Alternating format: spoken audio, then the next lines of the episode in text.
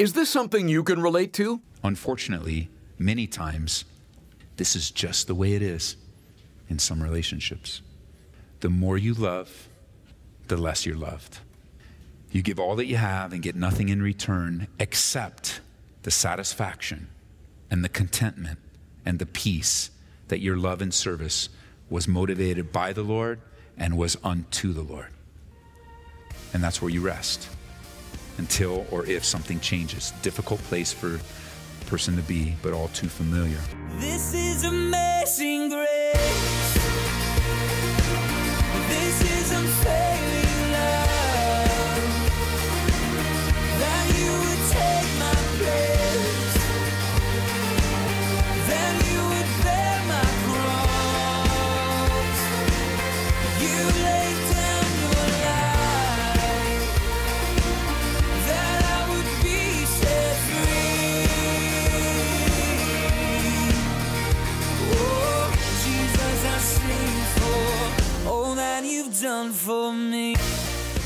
Friend, and welcome to Abounding Grace with Pastor Ed Taylor. Have you ever loved someone very deeply, poured your heart and soul into their life, and had that met with ingratitude? Or not have them love you in return? It's an all too common experience and can be very hurtful and disheartening. You might be surprised to find out that the Apostle Paul experienced this too. As we'll see today in our study of 2 Corinthians 12, the more he loved, the less he was loved in return. And I will very gladly spend, verse 15, and be spent for your souls. And here's one of those, remember I mentioned uh, last week or last weekend, one of the saddest verses in the Bible? Here's another one. That sad verse was in John chapter 1. Jesus came to his own, and his own received him not. How sad. Well, here's another one. Though the more abundantly I love you, the less that I'm loved. That's sad. That's in the church. That's from a, a, man that has sold his life out to serve the church the rest of his life. That's the same guy that he went through. This is the same man that went through all the things that he endured, all the difficulties, all the sufferings, shipwrecks, beatings, all of that. We've already studied that in depth. That's the same man that said, You know, the more I love you guys, the less you love me. It's like John 6 6 6. What a bad verse, but that is. It's a bad verse. John, the sign of the beast, 666, it says this From that time, many of his disciples went back and walked with him no more. That's sad. That's super sad. In Luke chapter 18, another sad verse, verse 22, when Jesus heard these things, he said to him, You still lack one thing sell all that you have and distribute to the poor, and you have treasure in heaven. Come follow me. But when he heard this, he became very sorrowful because he was very rich. How about this sad verse? Then Judas, his betrayer, seeing that he'd been condemned, was remorseful, brought back the 30 pieces of silver to the chief priests and elders, saying, I've sinned by betraying innocent blood. And they said, What is that to us? You see to it. Then he threw himself down, or he threw down the pieces of silver, and the temple departed, and he went and hanged himself. That's sad. That wasn't God's heart for Judas. That's a sad verse. Philippians chapter 2, verse 19. But I trust in the Lord to send Timothy to you shortly, that I also might be encouraged when I know your state, for I have no one like minded who will sincerely care for you. So That's pretty sad. From John 1 to Philippians chapter 2 to Matthew 27, Luke 18. Now, here, the more I'm loved, the more abundantly I love you, the less that I'm loved. That's pretty sad. Paul makes it clear by repeating that he doesn't want anything from them. He's not seeking what they have, he's just seeking them. He misses the relationship. He misses the, the relationship that they shared, and he's ready to give them everything that he has in order to restore it. And yet, the more he loves them, the less he's loved. I would say that there's deep hurt in these words.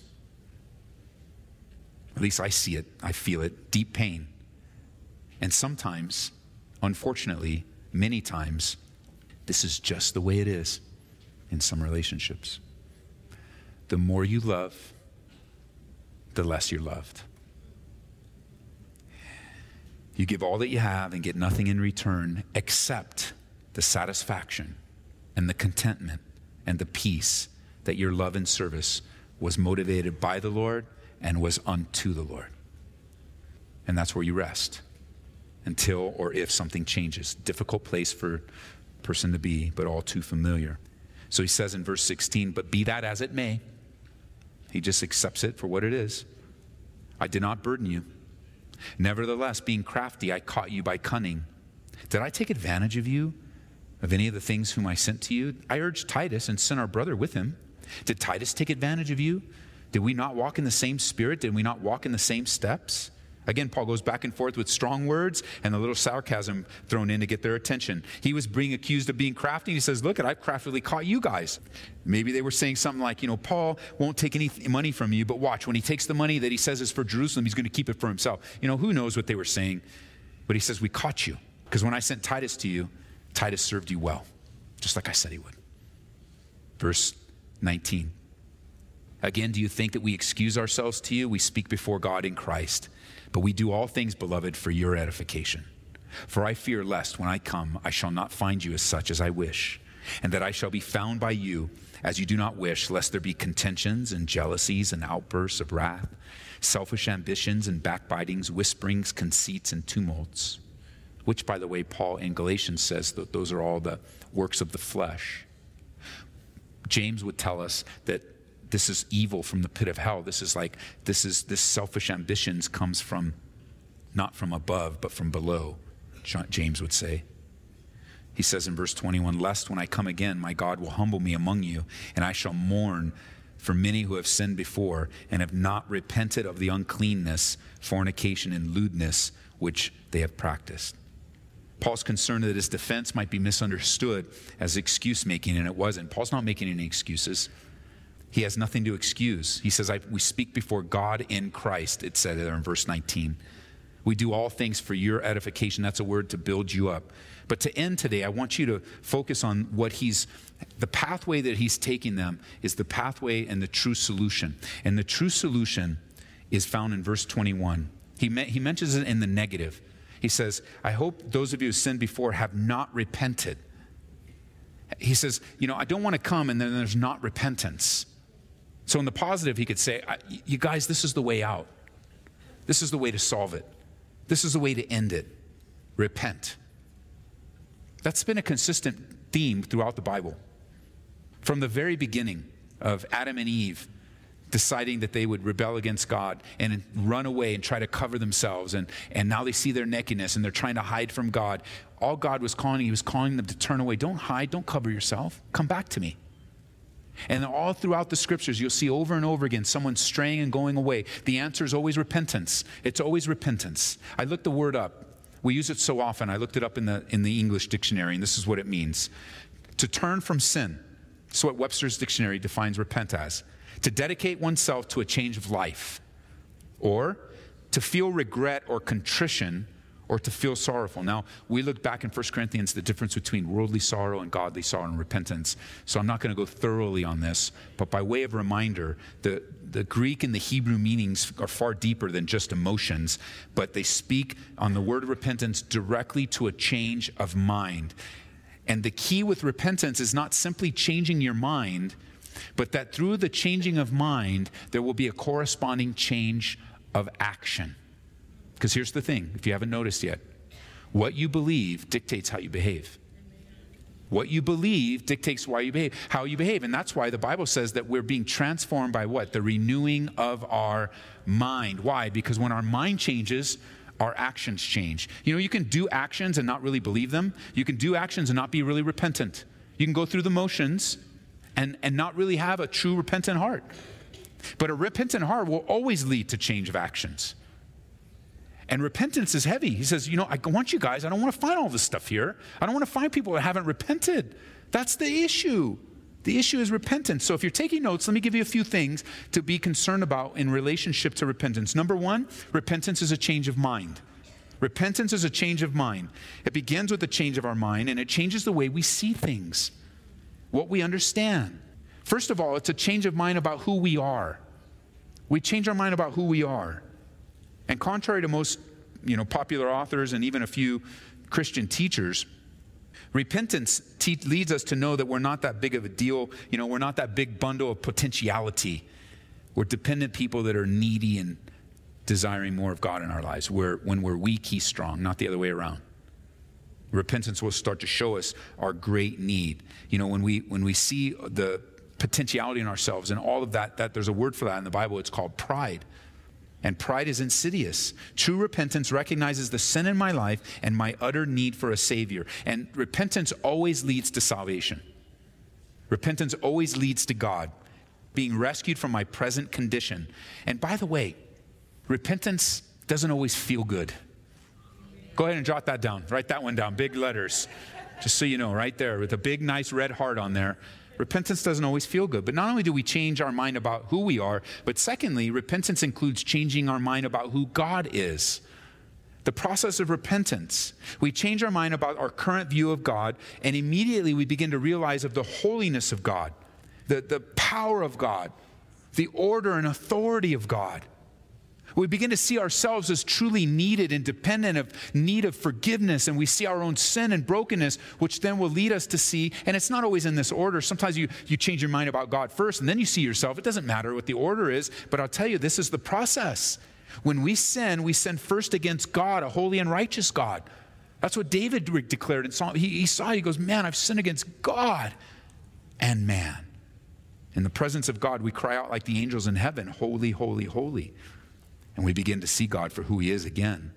And thirdly, we change our mind not only about ourselves, not only about God the Father, but we change our minds about who Jesus is repentance. We change our mind about Jesus and remember that He's our Savior and He loves us. He doesn't want to see me go down this path, He doesn't want me to destroy my life, He doesn't want me to continue in this direction. And so, you know what Jesus does through the Spirit? He starts to remind me of passages of His love and His faithfulness. He begins to remind me and if you haven't already, you need to really memorize Romans chapter 8, verse 1. He reminds me, you know what? There's no condemnation there. You're changing your mind about who God is, and you're like, oh, you're so holy. You change your mind about yourself. You go, I'm so dependent. You change your mind about who Jesus is. He's not out after you. The Bible says that your sin will find you out. It's not that God is chasing after you, He doesn't need to chase after you, but your sin will find you out. He, and the Bible actually says it this way be sure that your sin will find you out. Why we hold on to it, I don't know.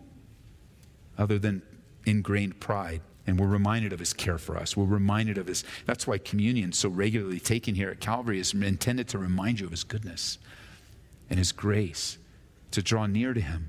We remember that it's on the basis of faith in him that I'm saved that I'm saved from this horrible, rotten behavior. I've been delivered from it. I remember that He's the only answer to my miserable condition, a change of mind. Secondly, Repentance involves a change of heart. A change of heart. I want you to know that repentance will touch your emotions. You go, well, I don't have any emotions. Wait till you're truly repentant.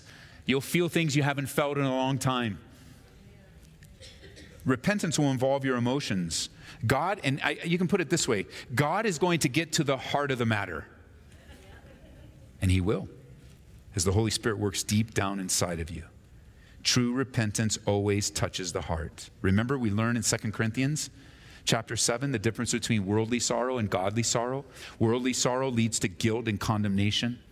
It's the idea of, you know, I'm sorry I got caught, but I'm not really sorry for what I did. I'm sorry I got caught. Sorry. You never really change. Godly sorrow, said, the Bible says, leads to repentance. It leads to recognizing the pain that has been done and asking for forgiveness, not making excuses. It'll touch the heart. It's one thing to feel really bad about your present condition. That's one thing. But it's a whole other thing to feel really bad enough to make a change. So repentance will touch the heart.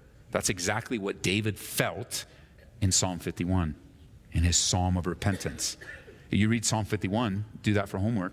You'll find out how, how heart wrenching it is, how emotional it is, how he's wrestling with the reality of his own sinfulness and the pain that he's caused.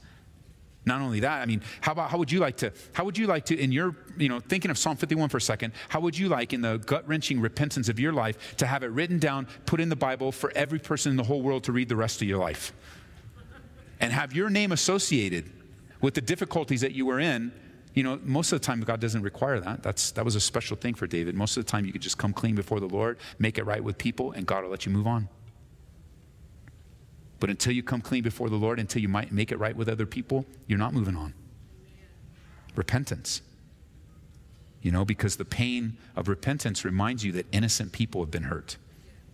The pain of repentance reminds you that there are people that have been wrongly influenced. The pain of repentance involves the, the, the, feeling of your distance between you and God that really is really necessary. So, yes, repentance will involve a change of mind, and secondly, a change of heart, and thirdly, a change of direction. Repentance, a change of direction. Your whole life has changed and shifted in the right direction. Isn't that what happened when you were born again? I'm going to I'm going to hope, I'm going to hope, like 1 Corinthians 13 says, love hopes all things. I'm going to hope that you're not the same person you were before you got saved. I hope I didn't meet that person. I don't want to meet that person. I never want to know that person ever. But it is fun to look at some pictures from time to time and go, man, you could see it in your face what a different person you are. You could see it in your face. You could see it in your surroundings. I'm looking at you today and I see this picture of you 20 years ago. And I'm like, man, not only is that mullet nice looking, but no, I'm just kidding. I'm just kidding. You're a different person. You could see it in your face. You know, some of you lived such a hard life, it was in your face. It was in your, it was in you. But when you were born again, when that, see, that's the real repentance. None, no repentance really is, takes place until you have true repentance before God for your sins and receive the newness of life. Repent and be baptized for the forgiveness of your sins. John the Baptist comes preaching repentance. Jesus comes preaching repentance. Peter preaches repentance. Paul preaches repentance. James pre- You know why? Because the Holy Spirit preaches repentance. God the Father preached repentance in the Garden of Eden. It's all over the Bible. A change of mind, a change of heart, and a change of direction. I don't see much change. I'm going to question you about your repentance. Now, I don't know because repentance truly is between you and the Lord, but the Bible tells me that I know a tree by its fruit. So if I start to see some rotten apples, I'm going to ask you about what's going on in the roots.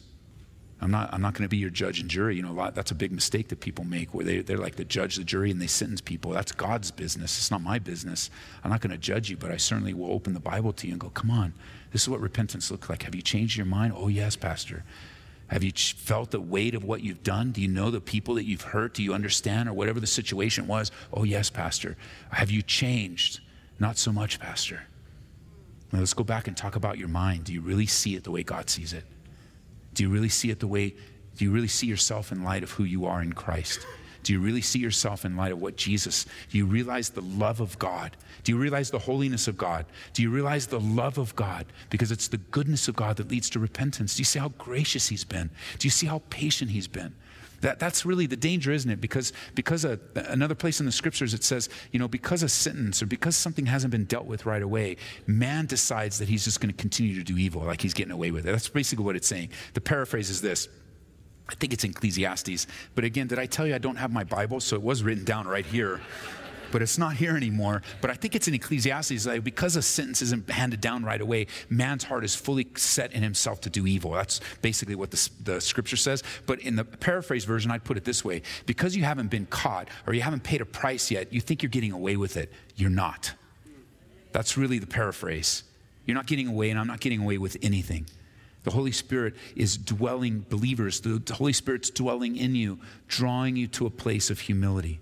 Now, I know that if this, the issue in repentance has to do with another person, that you may find yourself where Paul was the more you love, the less you're loved. You just make sure you're right with the Lord.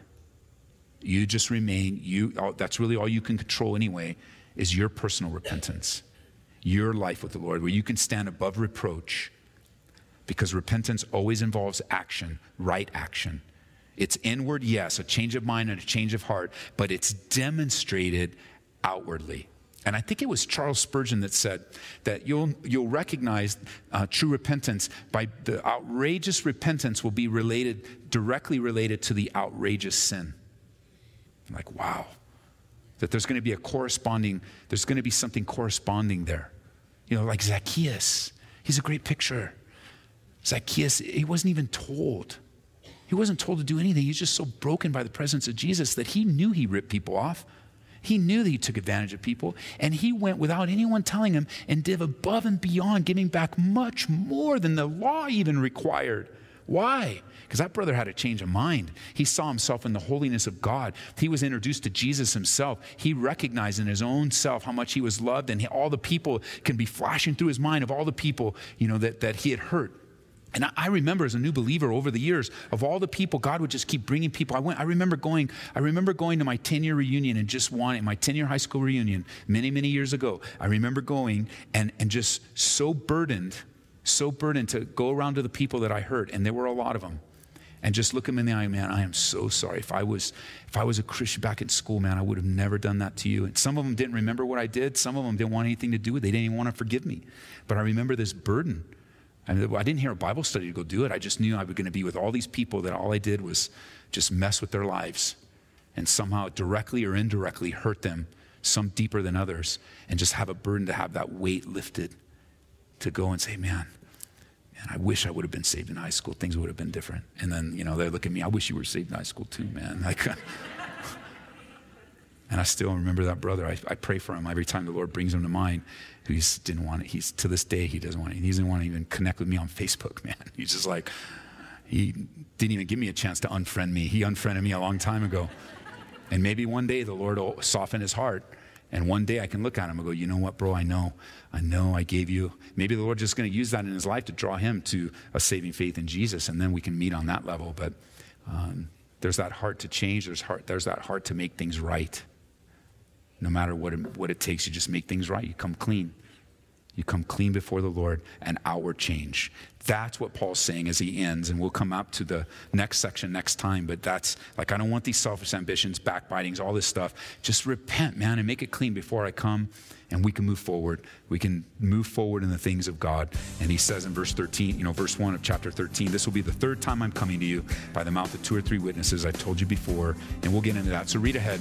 We'll be there soon enough.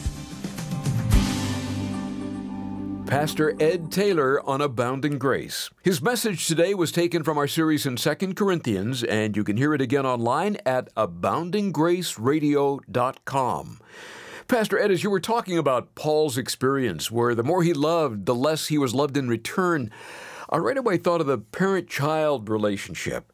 And perhaps there's a parent listening right now that has a wayward son or daughter. They're loving them, but not getting very much in return. Would you leave them with a word of encouragement and even pray for them? You know, Larry, this is more common than people really know, uh, especially for those parents that are dealing with a prodigal. Uh, they kind of think that they're the only ones. And then what could they have done differently? Or maybe got saved later in life and are beating themselves up and, and just filled with regret. Um, I want to encourage you don't look backwards, but look forwards. Look into the eyes of Jesus. He loves you and, you know, imagine how much love you have for your child. Uh, God loves your child even more than that. And if they are a true prodigal, then we know Jesus left us a parable giving us that depth of a spiritual truth that the prodigals do come to the end of themselves and they do come home. And that's what we want to pray for, that they would come to the end of themselves. And I know it's a hard prayer to, to pray, like whatever it takes. But that's our heart's desire, whatever it takes to bring our kids back into a deep relationship with the Lord. And so let's pray right now. Father, I pray for those parents that are diligently seeking the best for their children, wanting them to come back to a real, full relationship with you. I pray, God, that you would bring them to the end of themselves, that they would finally draw on empty pockets and the and finally see the emptiness of the world in which they're living and return to the God that loves them, that they might live lives of surrender and commitment and obedience. And we look forward to the testimonies and we look forward to the parents calling and letting us know, emailing us, and declaring for everyone to hear that their prodigals come home. In Jesus' name. Amen. Amen. Thank you for sharing that and for praying, Pastor Ed. I'm sure someone really needed to hear that. Each month, Pastor Ed picks out a book that he believes can really help you grow in grace and be the person God wants you to be. Our pick of the month is The Third Option by Miles McPherson. I don't have to remind you that we're living in a racially divided nation. You may have heard it said Sunday morning is the most segregated time in America today. Pastor Miles shares openly what has led to this great divide, both within the church and across the country. He believes instead of choosing one of two sides, there is a third option, one that is proven to bring people together and promotes genuine peace. That's the third option. and we'll gladly send you a copy for a donation of $25 or more. We ask that you call to place an order at 877-30 GRACE. That's toll free 877 30 GRACE. We'll return to 2 Corinthians next time on Abounding Grace with Pastor Ed Taylor. May God richly bless you with His abounding grace. This is amazing grace.